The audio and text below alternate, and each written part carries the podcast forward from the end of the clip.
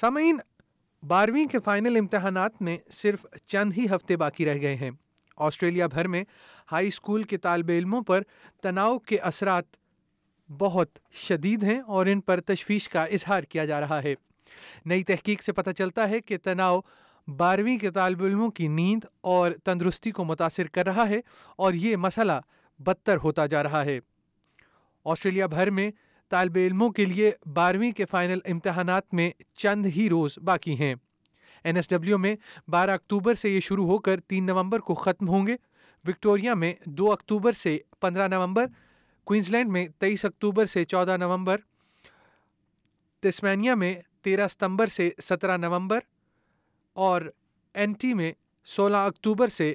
سترہ نومبر تک جاری رہیں گے جبکہ ویسٹرن آسٹریلیا میں اٹھائیس اکتوبر سے شروع ہو کر پندرہ نومبر تک یہ امتحانات جاری رہیں گے ایک طالبہ پریشا اروندن کا کہنا ہے کہ وہ دیر رات مطالعہ کے سیشن کے لیے کیفین کا استعمال کر رہی ہیں جس کی وجہ سے وہ کافی بے بس ہیں اور توجہ مرکوز کرنے سے قاصر ہیں I went through a lot of irregularity in my sleep. I'd sleep late at night and then I'd end up taking massive naps during the day, which really پریشا کی نیند کے مسائل کوئی اکیلا واقعہ نہیں ہے نوجوانوں کی ذہنی صحت کی تنظیم ریچ آؤٹ نے ایک ہزار طالب علموں کا سروے کیا ہے اور پایا ہے کہ نصف کو مطالعہ کے بارے میں تناؤ کے براہ راست نتیجے کے طور پر سونے میں دشواری کا سامنا ہے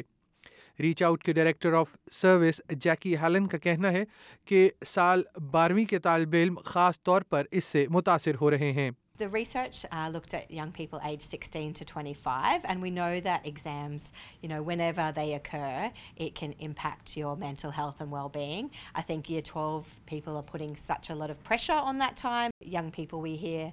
feel like it's going to impact their choices of getting into university or TAFE and their future career options. Doctors کا کہنا ہے کہ بارہویں کے طالب علموں کو بھی ساتویں جماعت کے طالب علموں کی طرح ہر رات نو گھنٹے آرام کی ضرورت ہوتی ہے ڈاکٹر کرس سڈنی میں Woolcock institute of medical research میں پیڈیاٹرک اور نو عمر نیند کے ماہر ہیں وہ کہتے ہیں کہ اسکولوں نے ابھی تک نوجوانوں کی نیند کی ضروریات کے بارے میں جو کچھ معلوم ہے اس پر عمل نہیں کیا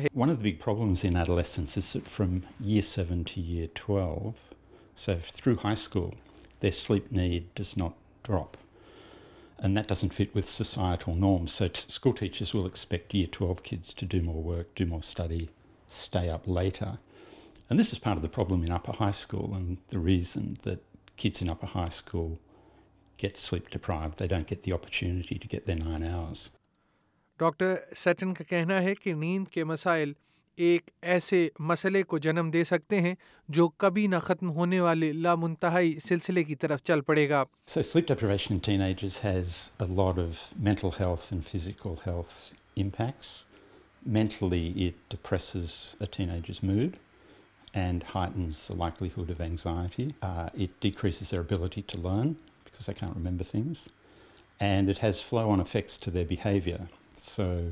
things like cyberbullying are much more common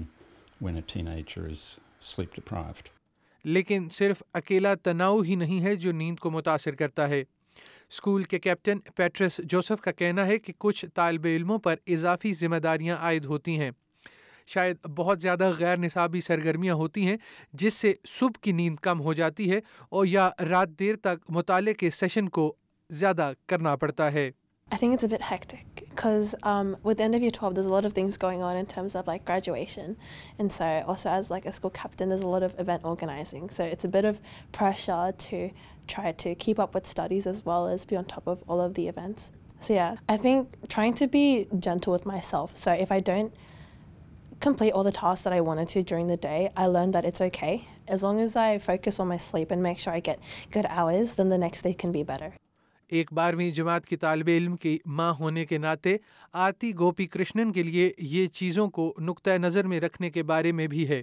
وہ کہتی ہیں کہ وہ اپنے بیٹے کو یہ یاد دلانا پسند کرتی ہیں کہ اگرچہ اس کے امتحانات اہم ہیں لیکن وہ اس کی زندگی کا تعین نہیں کریں گے when I see him staying late especially on continuous days I do encourage him to actually go to bed on time and not worry too much because this doesn't guarantee success in life or was not the ultimate test or anything. So encourage them to do their personal best and go to bed on time and stick to good habits. یہ audio news feature Penry Bickley اور Keith landers نے تیار کیا ہے جسے S B S Urdu کے لیے افنان ملک نے پیش کیا ہے